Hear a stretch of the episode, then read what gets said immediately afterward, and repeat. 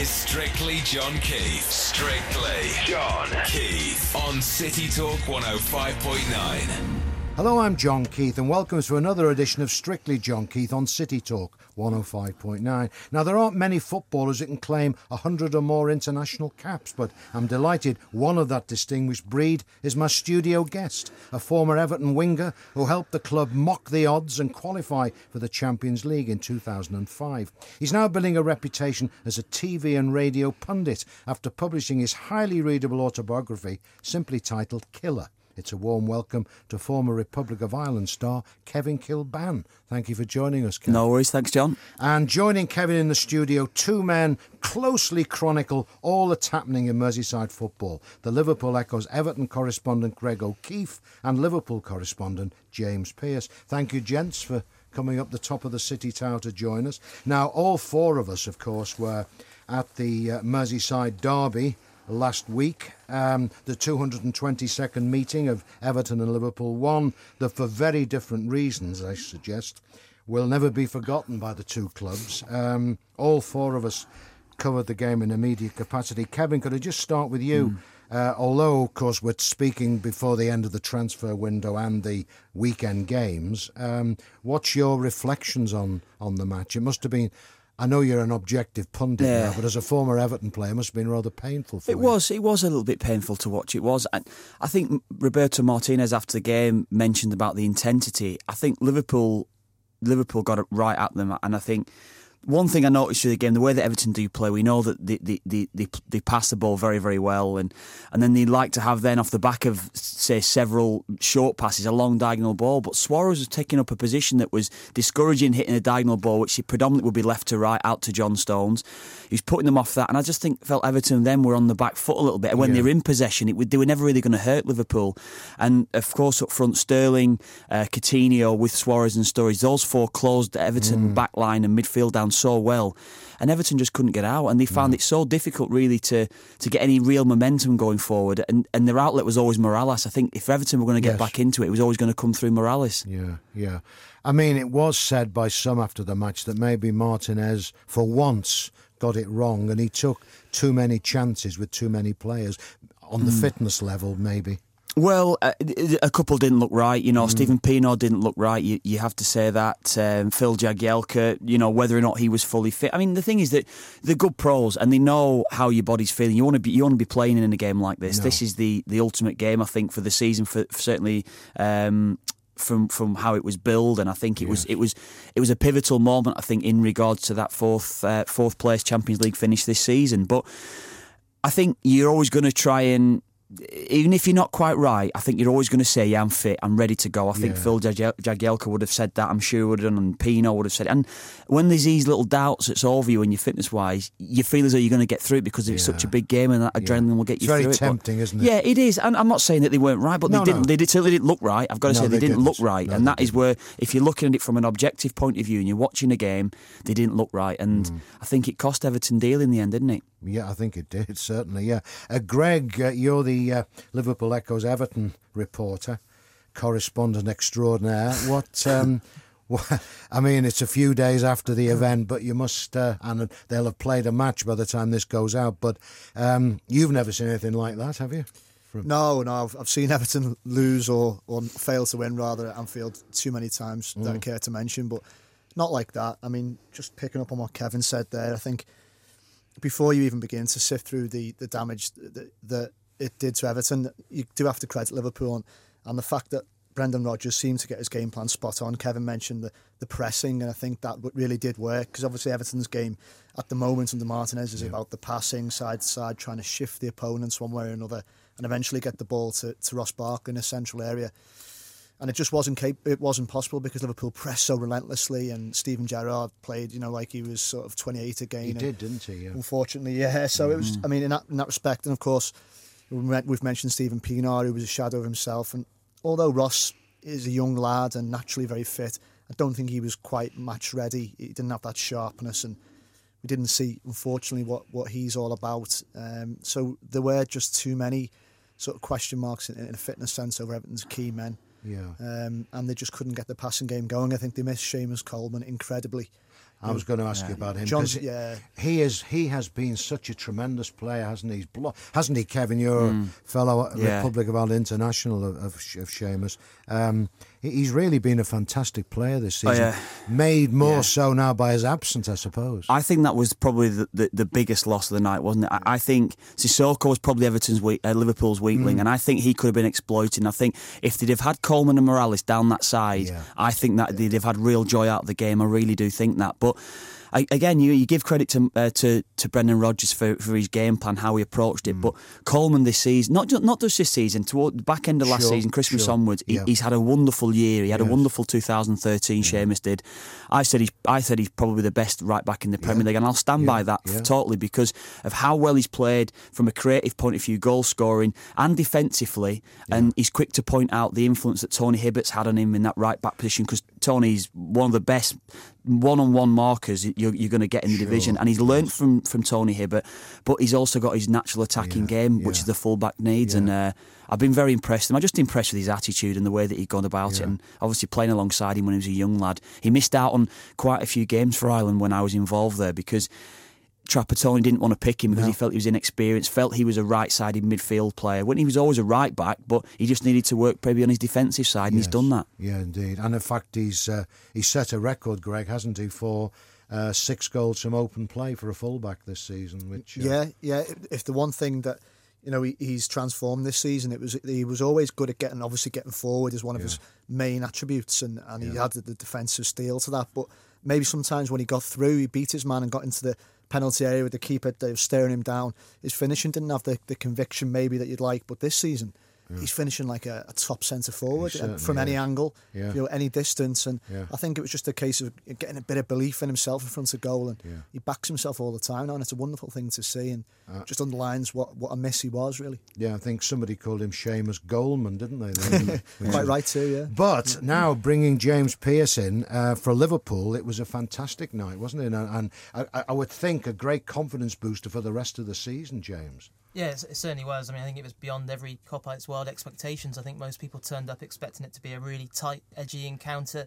There were only one point between the, the sides in the table, but um, Liverpool absolutely blew Everton away in that first 45 minutes. I think, as the guys have touched on already, I think it was the energy and the intensity of, of the way Liverpool started the game. Just never ever allowed Everton to settle. We've seen this season how well Everton pass the ball and how well they keep possession, but Liverpool just shut down space all over the pitch. I thought John Flanagan was outstanding Yes. at right back. Never gave Pienaar a seat. He had a great derby at Goodison He as did. well, he did. he? Yeah. You, I mean, he grew up, you know, a few hundred yards from the ground. You know, he, it's ingrained in him what this fixture means to Yeah. everyone, and I think you you saw that desire, and it was it was replicated all over the pitch. I mean, there was one one occasion when when Suarez chased down Tim Howard and forced him to aimlessly kick out for a throw, That's and you right, could yes. you could see Brendan Rodgers kind of shaking his fists in delight on the sidelines because that was clearly the game plan for Liverpool was to was to force Everton back, Mm. force mistakes, and then, and then capitalise. And Liverpool did that brilliantly in that first half, and it was the the game was effectively over before the break. Yeah.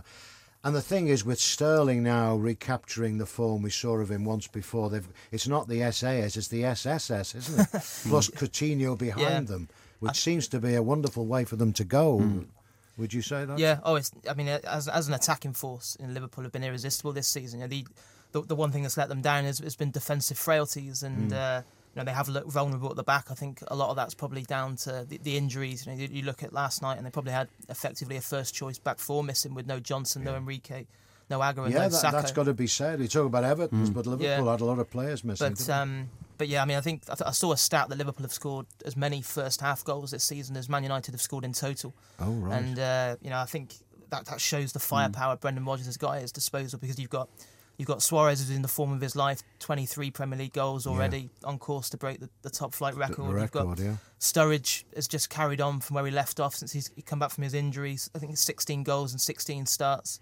And, and, and Coutinho, I think that was a, a big bonus Yeah. uh, in the derby. The fact that he's he's had a quiet season by Mm-hmm. by his uh, high standards, but he you know he picked the perfect night to Oh, yeah. to rediscover his, his golden touch, some of his passing, and and you, you touched on Raheem Sterling as well because you know he's another player who, you know, you rewind probably two or three months and he was struggling for confidence and Yeah.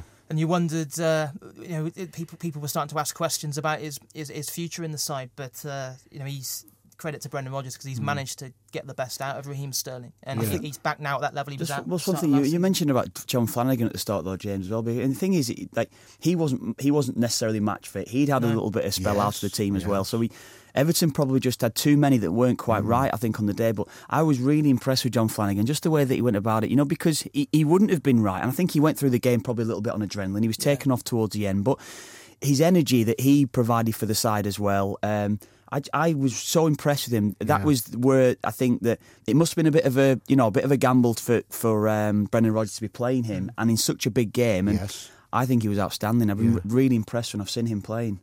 Am Mm. I right in saying, James, that he's um, because of his grandfather, he's eligible for the Republic of Ireland, isn't he? Uh, do, do you know what? I, I don't actually think he is. But He's I have not. I- I read- I read it, Yeah, do you know all. what? Uh, those stories have been doing the rounds. But I remember when I checked it out, I was I was informed that, uh, Ah. that no, he's not actually. No, Ah. he's. Uh, is, I think Oh, we'll find to- a way. We can, Yeah, I we've, we've, we've found. We'll find a way. yes, Kevin, he will find Jack Charlton would a find a way. of Guinness will arrive tomorrow. but um, but no, as as Kevin said, I think you know he, his performance was a, was a huge positive for Liverpool Mm. Yeah. because you know he, he'd been out injured since uh, kind of mid December and only had you know 10, 15 minutes at Bournemouth in the FA Cup tie and Yeah. to and to, to not really be match fit and to come into a game of that magnitude and, and perform like that and you know you t- we're talking about a player there who you know you, you go back three or four months and he, you know he hadn't played a Premier League game in, in well over a year and you know the, the, Liverpool were looking to send him out on loan and there were no there were no takers you know he, Yeah.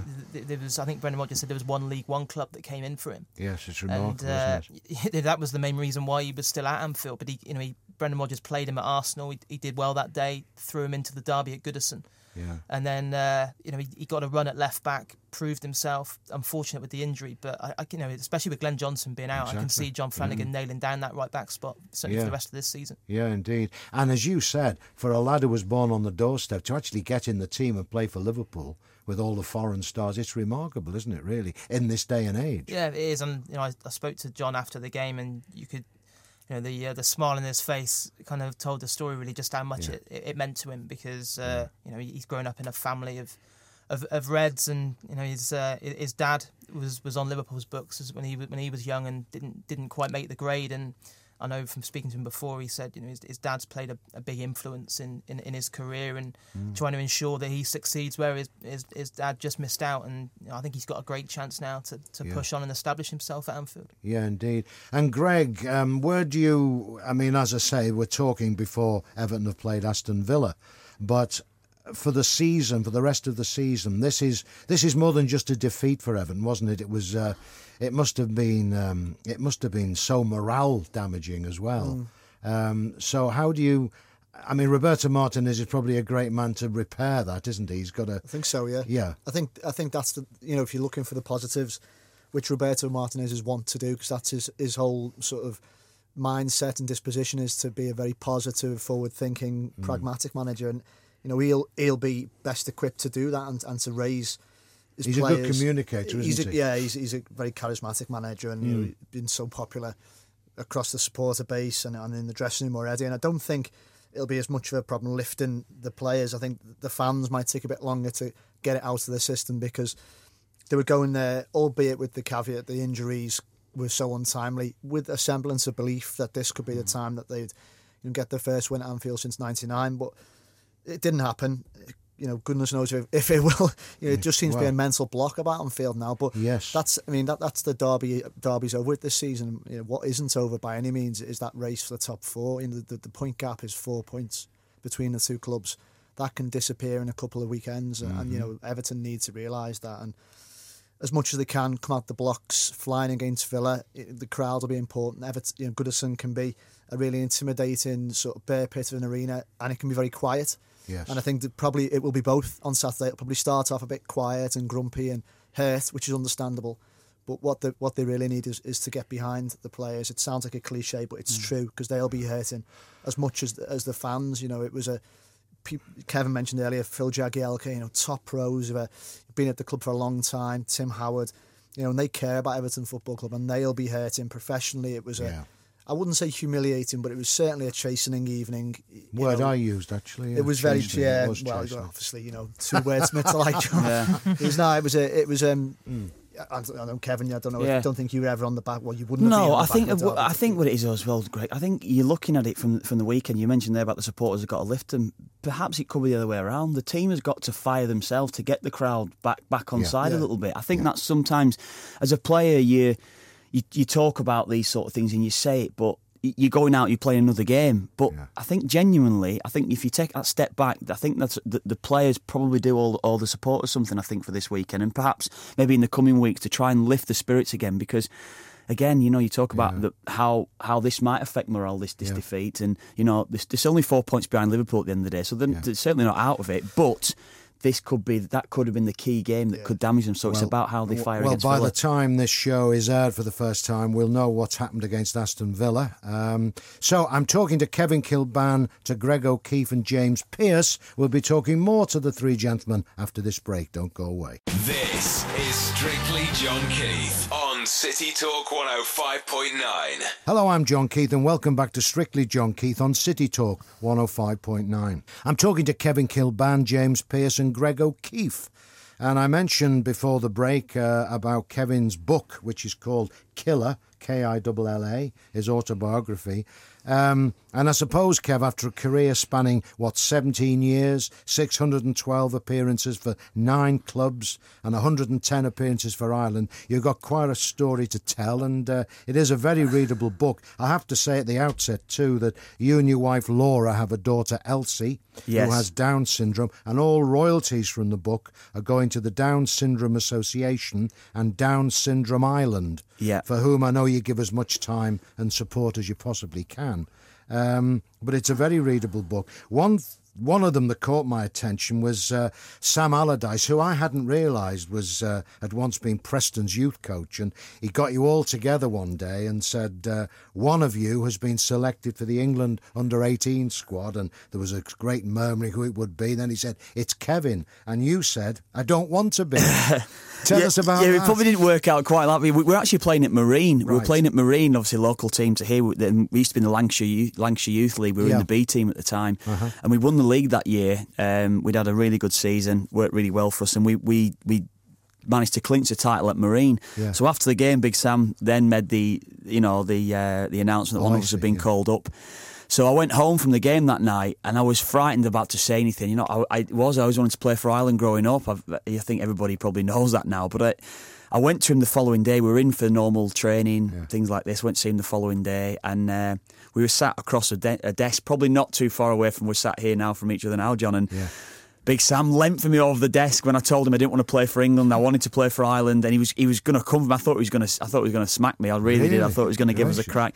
He kicked me out of his office. He said he'd worked so hard all his career to uh, to get the opportunity to play for England, and he never had that opportunity. And I'm turning it down before my I, I even suppose you began. could see that, couldn't you? I could, I could, I understand it now, and I'm thinking, you know, Yeah. when you look back. Yeah. Um, but I didn't want to go. That was basically it. And I mean, I was fortunate. Sam spoke to um, to Mick McCarthy when Mick took the Ireland job not long after that, and I was involved in the under 21s in Mick's first game Right. while I was still at Preston. So.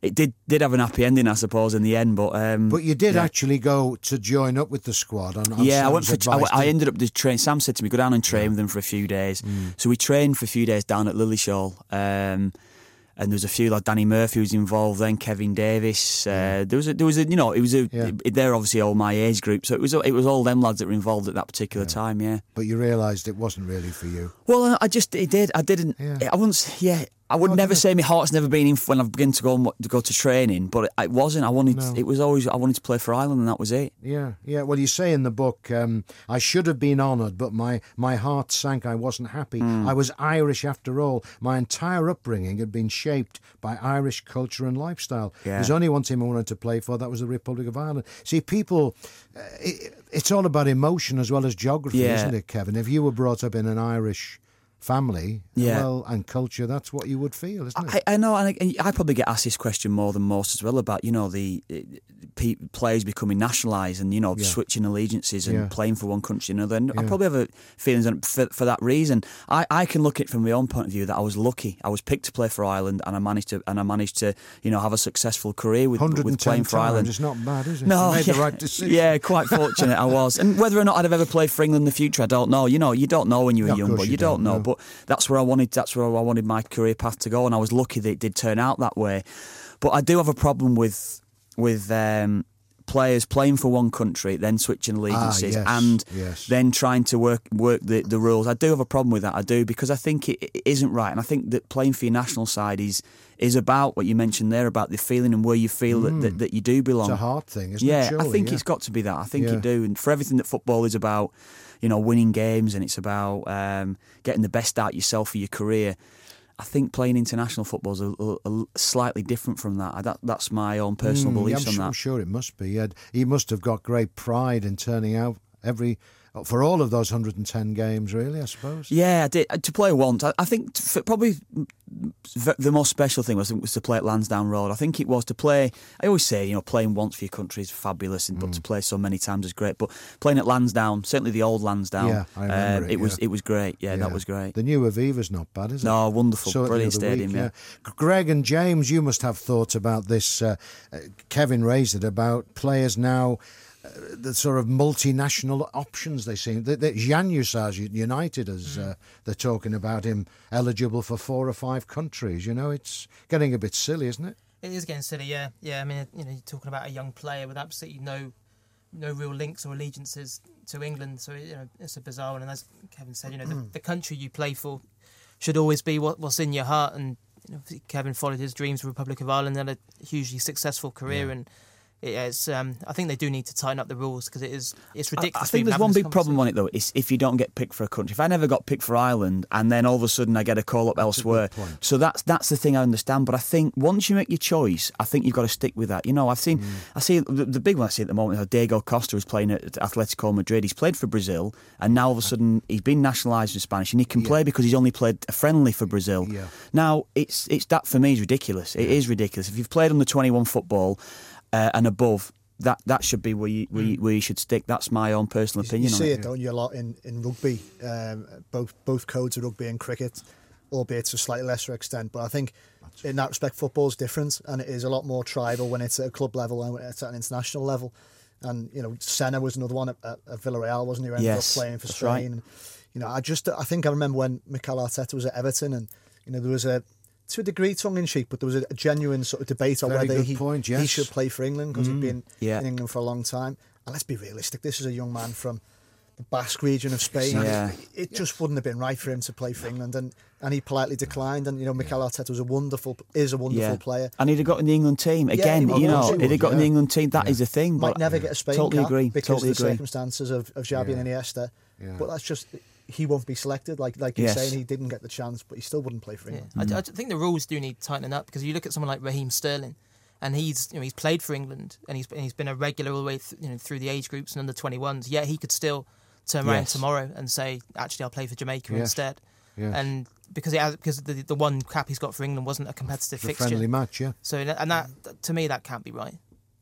Well, there's a there's a, a little on the back of your book, Kevin. There's a picture of you with a big uh, with a big bubble, uh, and it's quoting the joke. It's been a bit of a joke over the years. You just need to have drunk a pint of Guinness to get called up to the Republic of Ireland squad.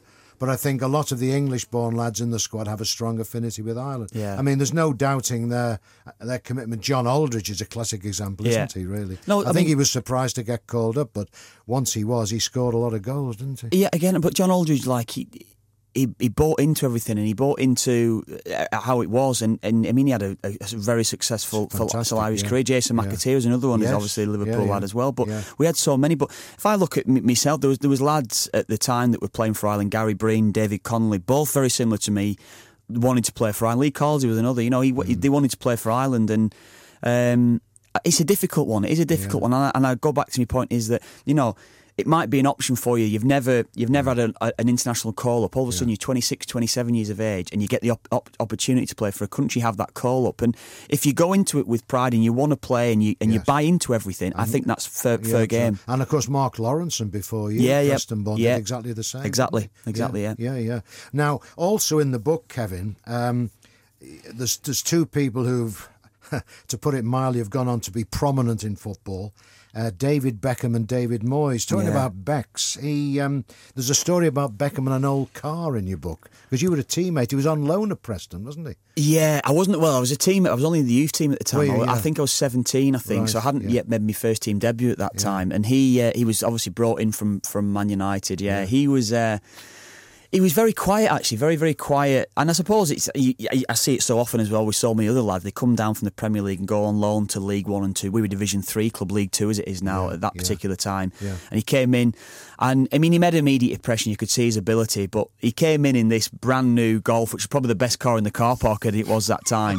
And uh, lads were all into, oh yes, lovely car, whatever it was. He was only like eighteen, I think himself, nineteen at the time himself. He went, yeah, but you know, it's perhaps not quick enough, not fast enough for me. I want to get something that's a bit more sporty. And we were all looking at him, you know, that he's got this brand new Golf. I never even had a car at the time, so it was, uh, it was, it was funny, you know. You know, again, it's nice to see the way that he's developed as well, and it's nice to know that my hometown club, Preston, that um, that we helped him out in, in some small way in his career as well. Yeah, they're, they're not doing too bad this season, Preston, are they? Yeah, in the top six now, Yeah. um, fourth in the in the league, having a good run at it. Uh, the other night they drew at Bradford, had a Yeah. nil nil draw at Bradford, but going well. Simon Grayson, I've been really pleased with um, Mm. with the appointment in Simon Grayson, getting him in, and uh, I think I think. The, towards the end of the season now, I think they got a good push, and hopefully, you know, certainly the playoffs is definitely a realistic target. Yeah. Whether or not they can get close enough to Brentford, Leyton Orient, and Wolves in the top two positions, but Yeah. hopefully top six, and who knows in the playoffs. They're- They're one of those clubs that everybody. Uh, Everybody seems to like Preston, aren't they? They're, they're one of the greatest. They're one of the original Yeah. 12, of course, but they're one of the clubs people have a fondness for, aren't they, Greg and James Preston? Oh, definitely. I think, in a sense, not dissimilar to another of Kevin's clubs in Everton, that Mm. you sort of struggle to find people with, you know, apart from Kopites, of course, with Yeah. a, a, No, that's a true, bad yeah. word to say about Mm. them. But no, it was. I think there was probably uh, mixed feelings over the previous manager Yeah. at, uh, at Preston, but then you know the, the current incumbent at the hot seat Mm. seems to have got everyone behind them, and you know, they're playing really well. And of course, with David Moyes is linked there in the past. and Evertonians were always sort of keen to hear the fondness that he had Yeah. for North End. So no, Yeah. we wish them well this season. definitely. and great Liverpool connections too with uh, Shankly and Peter Thompson, Gordon Milne. You know, it's uh, it, it's it's been a great. Uh, there's been great links between the club and Merseyside, hasn't there, James? Yeah, certainly has. Yeah, going back a, a long way. And I know when uh, I went to report on Liverpool's FA Cup title there a few years back, Mm. and uh, real, real friendly club, lovely people, and I think you know everyone in football would like to see Preston doing well. They certainly would. Yeah. Now, uh, uh, Kevin, Dave, um, Greg mentioned David Beckham. Um, you know him as well as anybody.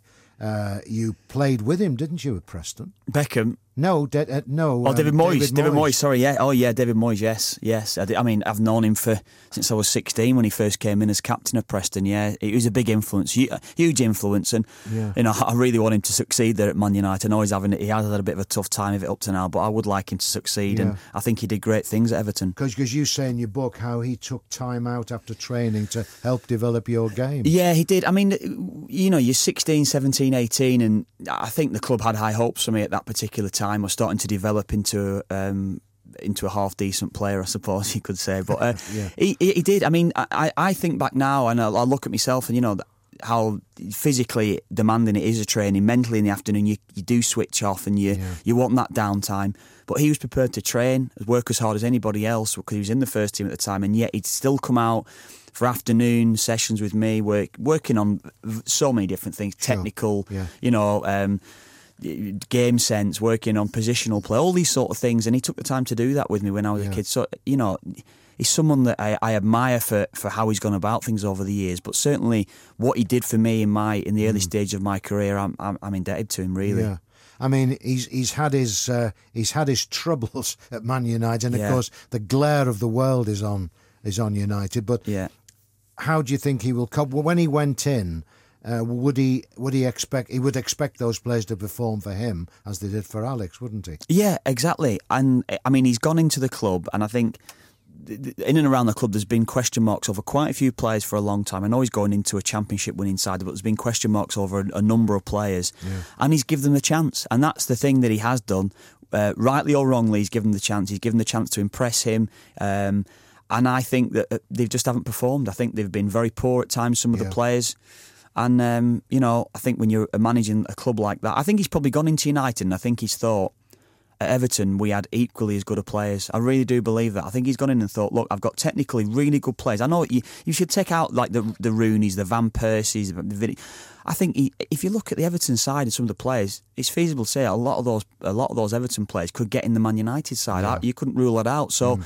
I think he's probably gone in thinking I'll give him the chance, and they just haven't performed for him. Yeah, and he's starting to build his own team. Mata has arrived now. Yes, and of course Van Persie's back, isn't he? Yes, so, that's right. And you you know again you see how the end of the transfer window is going out afterwards, but how the end of the transfer window pans out for him. Well, indeed, yeah. I'm talking to Kevin Kilbane, James Pearce, and Greg O'Keefe. We'll be back for the final segment after this break. Don't go away. This is Strictly John Keith on City Talk 105.9. Hello, welcome back to Strictly John Keith on City Talk 105.9. My studio guests, former Everton and Ireland winger Kevin Kilbane, and Liverpool Echo Everton and Liverpool correspondents Greg O'Keefe and James Pearce.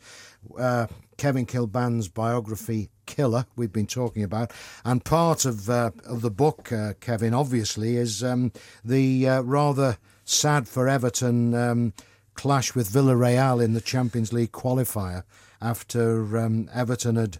Uh, st- well, it staggered everybody, I think, yeah. by finishing in the top four. Um, you talk in the book about it. What are your what are your sort of initial recollections of the Villarreal saga, as it were. We, we probably lost. Well, we did. We lost the game at Goodison. We lost the, the tie at Goodison because yeah, one two two. Yeah, we did, and and obviously losing the game. But I think that we just didn't. There was so much hype around that game. Uh, I know myself, I didn't play particularly well, probably in the two games, really. But I think that the team, I think we froze a bit. I really do think do, that. Yeah. I think that the hype and the expectation that was surrounding that game, um, and we lost it at Goodison. I think we proved that we we could we could have outplayed them at times. I think we proved that out there. But I just think on the day we were probably a little bit in awe of the tie, not so much of Villarreal, but just of the tie itself and the and, and the, the, gravity to. of that. Yeah, that, that yes, fixture. And I think that's what perhaps um, uh, lost us the tie over the two games at Goodison. And I think probably more and more from that it was the first half. First half performance, we just didn't get out of the blocks at no. all. Didn't get going at them and. Uh, if you're judging that saying how the Merseyside derby went the other day, you know, it's like the, yeah. how quickly Liverpool come out and stop them. We just didn't get we didn't get at them, and it was very unlike the, the way that we've been playing the previous season. Yeah, and then of course in the second leg in Spain, um, he came up against. Uh, uh, Pierluigi Collina, the referee in his last yeah. game, as it as it turned out.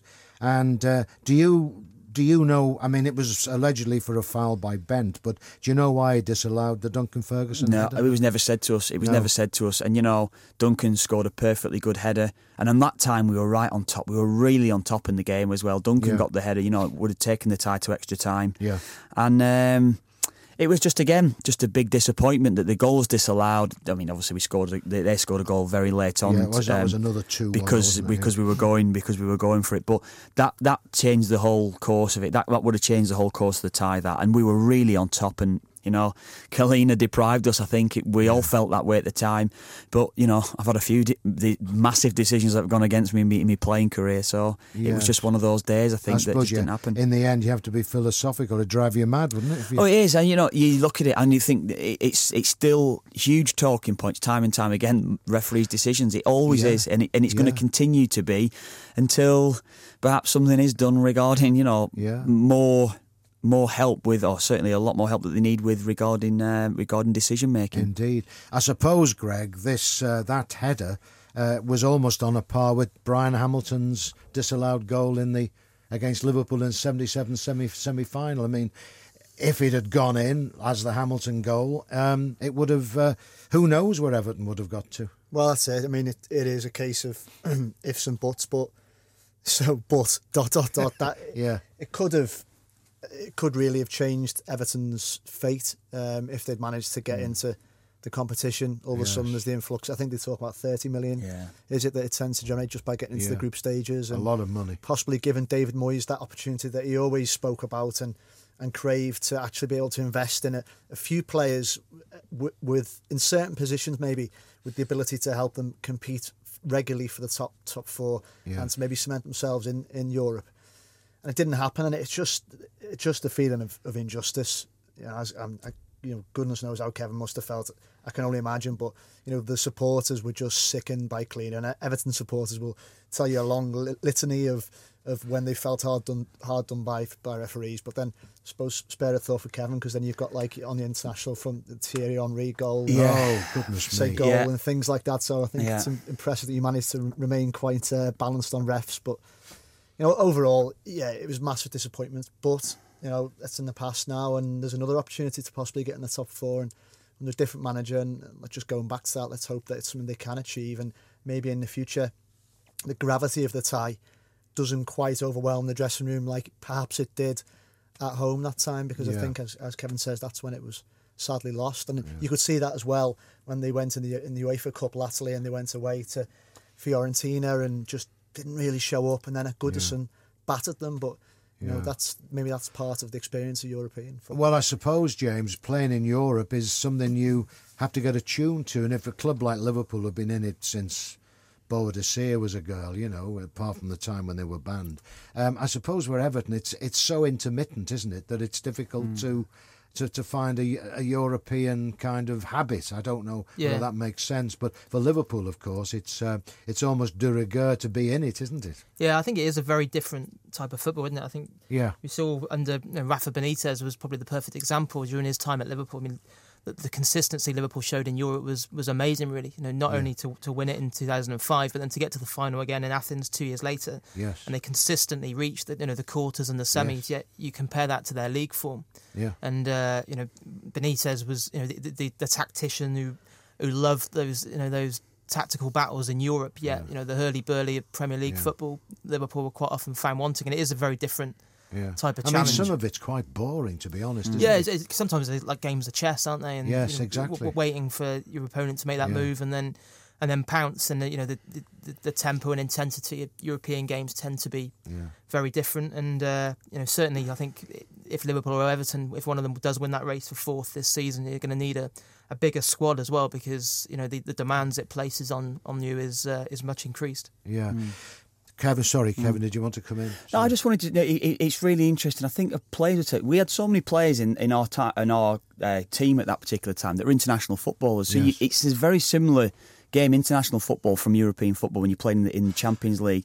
But I think it's right what James said. As a team, we, we were so used to playing a certain way together. We hadn't had that experience as a side together to really go and you know approach a European type game against another team. indeed. That was the. I think that's the problem that you do Yeah, find when yeah. you people talk about getting that experience. Football is still football, whichever language you're talking about. But when you're a team that play a certain way in Premier League, whereas Liverpool and the Everton, uh, sorry, the Uniteds, the Chelseas, all these teams over the years, they've all got an experience together of, of Yes. approaching European football, and, we, Sure. and of course we didn't have that. No, exactly.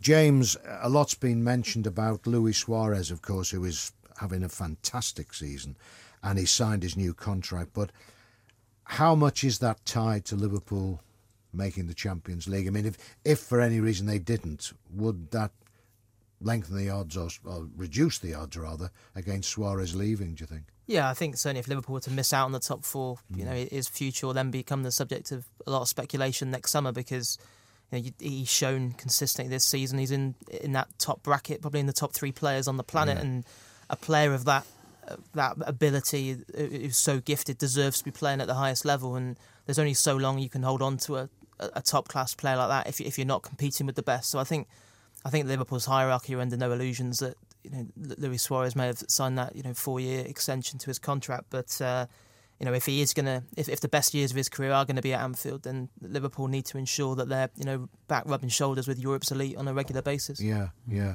I mean, he really has put the, his troubles behind him, Suarez. You've got to admire him for that, and also admire the way Brendan Rodgers handled the situation at this, in the summer. I mean, he he looks arguably could be the best player in the world at the moment, Yeah, couldn't he? it's um, Oh, well, m- maybe Ronaldo and Messi. Yeah, but, but I I mean, he, he's up there. you certainly he? have to put him in that bracket. I mean, you know, he's on. I think it's was it twenty three Premier League goals now in eighteen Yeah. games. I mean, no, no, no one's 38 in 38? Yeah. something like that. no no one's achieved that kind of ratio in No. Premier League history. He's on course to break Andy Cole and Alan Shearer's uh, top flight scoring record, and it's just been an amazing transformation. It's hard to believe that you think back. It was only six, seven months ago that this is a fella who was a pariah at Anfield. He was Indeed. he was banished to train on his own at Melwood. He came out and gave interviews publicly criticising Brendan Rodgers, accusing him of breaking promises. And you know, I for one certainly thought they'd reached the point of no return. I, think- remember Yeah. covering. I was I was with Liverpool on their pre-season tour of of Australia and Asia, and it uh, you just thought there was no way back. You know, Yeah. with, with with player power these days, you just thought they're going to have to cave in and and, let him go. But uh, you know, huge credit to Brendan Rodgers and, and the ownership because. They dug their heels in. Brendan Rodgers sat him down, explained to him what he was hoping to achieve at Anfield this season, talked him around, and you know it's it's just been an absolute c- complete turnaround. You know, Yeah. to talk about he was captain in the side when Steven Gerrard was out injured, and he's in he's, right, he's in the absolute form of his life, and the the fact that he signed that new contract, I think, does speak volumes for you know his opt- obviously optimism for the, the direction Liverpool are heading in. And found a guy who uh, seems to instinctively know where he is, and vice versa, Daniel Sturridge. Yeah, it's an interesting relationship that I think. Um, you, you watch them on the pitch, and some of the link-up play between them is is, is fantastic. But you can also see it's a bit of a double act that, that's still.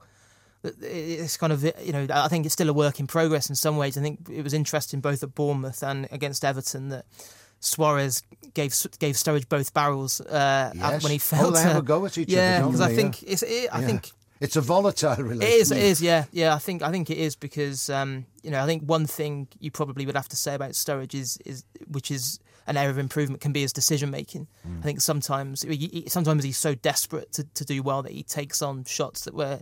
Know, the one against Everton, which just which was just before he got got hauled off by Brendan Rodgers, was from an impossible angle where When he he had Coutinho and Suarez Sure. queuing up for a tap in, and so I think things like that probably rile rile his teammates and the manager slightly. But you, you'd have to say that you know the, the, the stats for Daniel Sturridge speak for themselves, Exactly, and uh, yeah. you know it's just an. you know, Liverpool fans have been blessed with, with, with some great strikers over the years, but it, it's rare for them to have two who, who are so prolific. And Exactly. You know, with those two up front, A- and can play together. I mean, Yeah. people talked about Fowler and Owen, but they never really played well mm. together. No. These two dovetail fantastically. Yeah, they, don't they do, and you see that with you know, one of them will drop off into the space, and you know they're both they're both comfortable. You know, good, good dropping Yeah. out wide and, and pulling defenders into areas they don't want to be, and uh, with, with that kind of firepower, it gives Liverpool that ability to, Yeah. to win games when they're not even playing particularly Yeah. well. I just want to finish to talk to Kevin about uh, your new career, Kevin. I mean, 121 appearances and five goals for Everton. Then it was Wigan. Then spells at Hull, Huddersfield, Derby, and Coventry. You hung up your boots in 2012, but now you're making uh, an impact as a pundit, radio and TV. And you Is it an impact? Is it a good impact? I don't know. No, you are.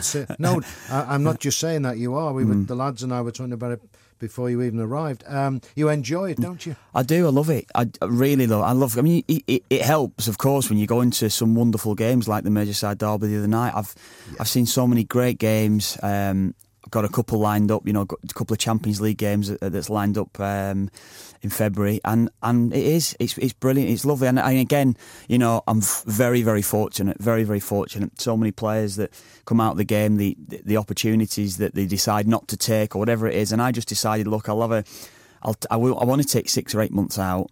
And I got asked to do a little bits for, for radio and TV uh, uh, towards the end of last season. Yeah. And again, just very, very lucky. Very, very, very fortunate. Absolutely great. Well, I'm sure you will go from strength to strength. And uh, your autobiography, it's titled Killa. It's published by Aurum Books in hardback at 18.99. It's available in bookshops or as well on Amazon, and it's a good read. It really is a good read. I think the paperback's out very soon. Oh, well. the pa- paperback's out I very think soon. The paperback. I'm that. sure it's February. I think it's February. right. It's coming oh, well, out. yeah. are. So they yeah. can either have a hardback or a paperback. We'll go back to the name as well. The, the name's poor, and I accept the, the name's very poor. I didn't know what to call. We didn't have a clue what to call it, but I couldn't actually call it Killer as in K I double L E R because you it was a imagine looking. book yeah, you look. Imagine like seeing that on the bookshelf, somewhere when you're walking in. So we, to be honest, even sending you an email, I got worried about. Yeah, that's right. Yeah. That's right. Yes. Yeah. we won't go there on that one, will we? But no. Obama yeah. And his, uh, his worldwide security Yeah. dragness. Yeah. No, but it's great, and uh, I recommend it. And so, from Kevin Kilbane, Greg O'Keefe, James Pearce, and myself, John Keith, from this edition of Strictly John Keith, goodbye. Strictly John Keith. City Talk 105.9.